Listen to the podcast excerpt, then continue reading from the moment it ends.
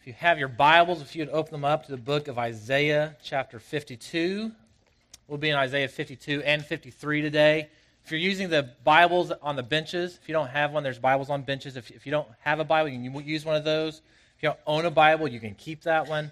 We're going to be on page 613 if you're using one of those Bibles. We are in the season of, of Christmas, and that means for the church, we call this time the, the season of, of Advent. Advent literally means the arrival of a notable person or a notable event. And so for us, if we read the Bible, it's divided in Old Testament and New Testament. So in the Old Testament, the notable uh, arrival of a person is they are waiting for the Messiah. They are waiting for a king who would come, set them free from their, their bonds of slavery. They are looking for a king to come who would, who would then establish a kingdom. And of course, we know that that king that came was the person of Jesus Christ, the Son of God. He didn't come in the way they expected, uh, but he still came. He didn't free them from the bonds of the Egyptians or the Babylonians or the Assyrians or even of the Romans, but, but freed them from the slavery they had to sin. But for us, Advent is, is like a double edged sword.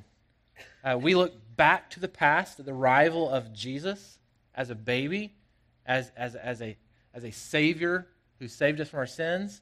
But we also look forward to, to the, this next Advent, this next arrival, when Christ, we believe, will come again to establish his kingdom in its fullness.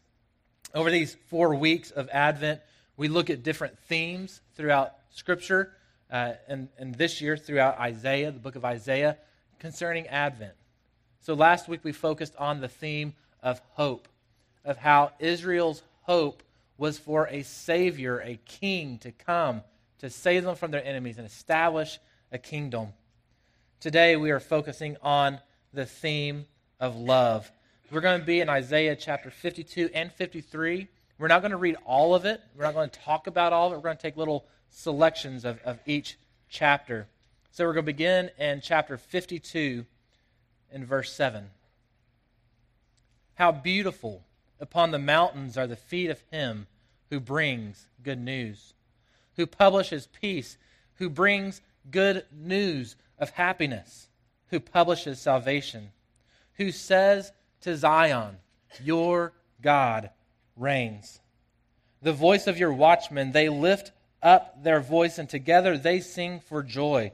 For eye to eye they see the return of the Lord to Zion.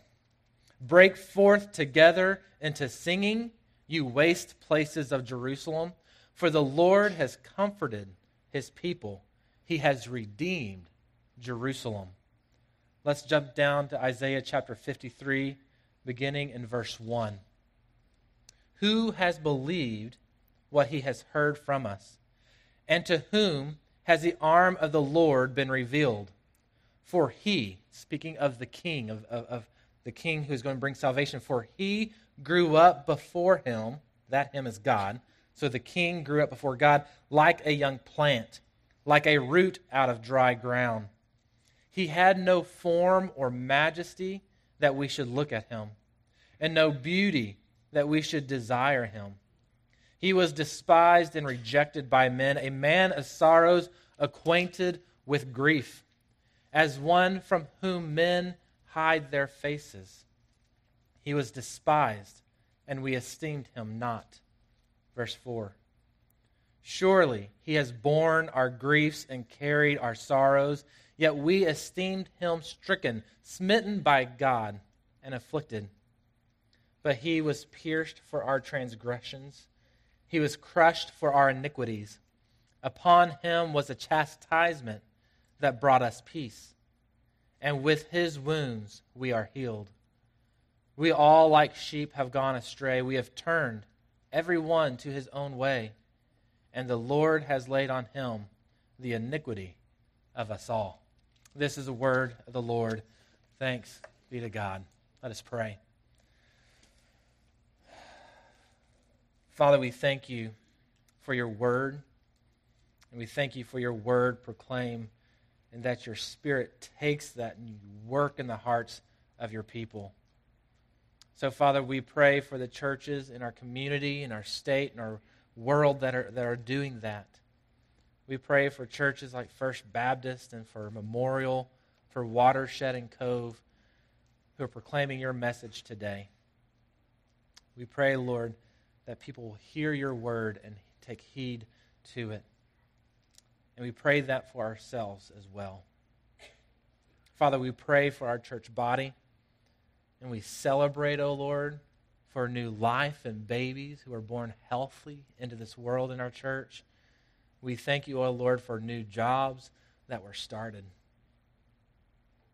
But Father, we also pray for those who are struggling with news that, that wasn't as joyous. Who got news of, of pain or strife, or we just pray that you comfort them and you let the church surround them with that comfort as well. Be with us now as we dive deep into your word. May we dwell richly in it, O Lord. We pray this in Jesus' name. Amen. As we look at Isaiah chapter 52 and 53, we are looking today at the love of God. And I see three things about the character and the nature of, of God's love in these passages First, I think we see that God's love is surprising. We see that God's love is also sacrificial, and we see that God's love is songworthy. Yes, they all start with S's. I didn't want them to.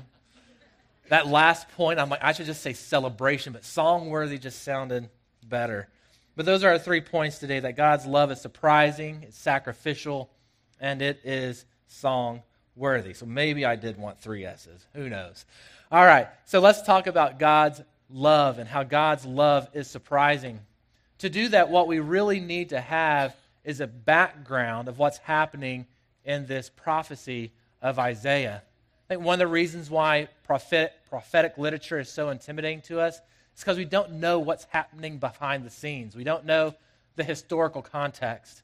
So if you've ever tried to read through the prophets, you probably needed like a support group when you're done because it's so heavy the doom, the judgment. But we, we don't know why that judgment's being proclaimed. So let's get a little bit of background behind Isaiah, and especially Isaiah 52 and 53. So if you love history, you might like this. If not, just bear with me, all right? So, so what was happening is we have to realize God's people uh, had two kingdoms in Israel, what we call Israel today. You had the northern kingdom of Israel, you had a southern kingdom of Judah. And both of these kingdoms came from, from Abraham's children. The northern kingdom of Israel was always more powerful, was always bigger. It, it consisted of 10 of the 12 tribes of Israel. Then you had the southern kingdom of Judah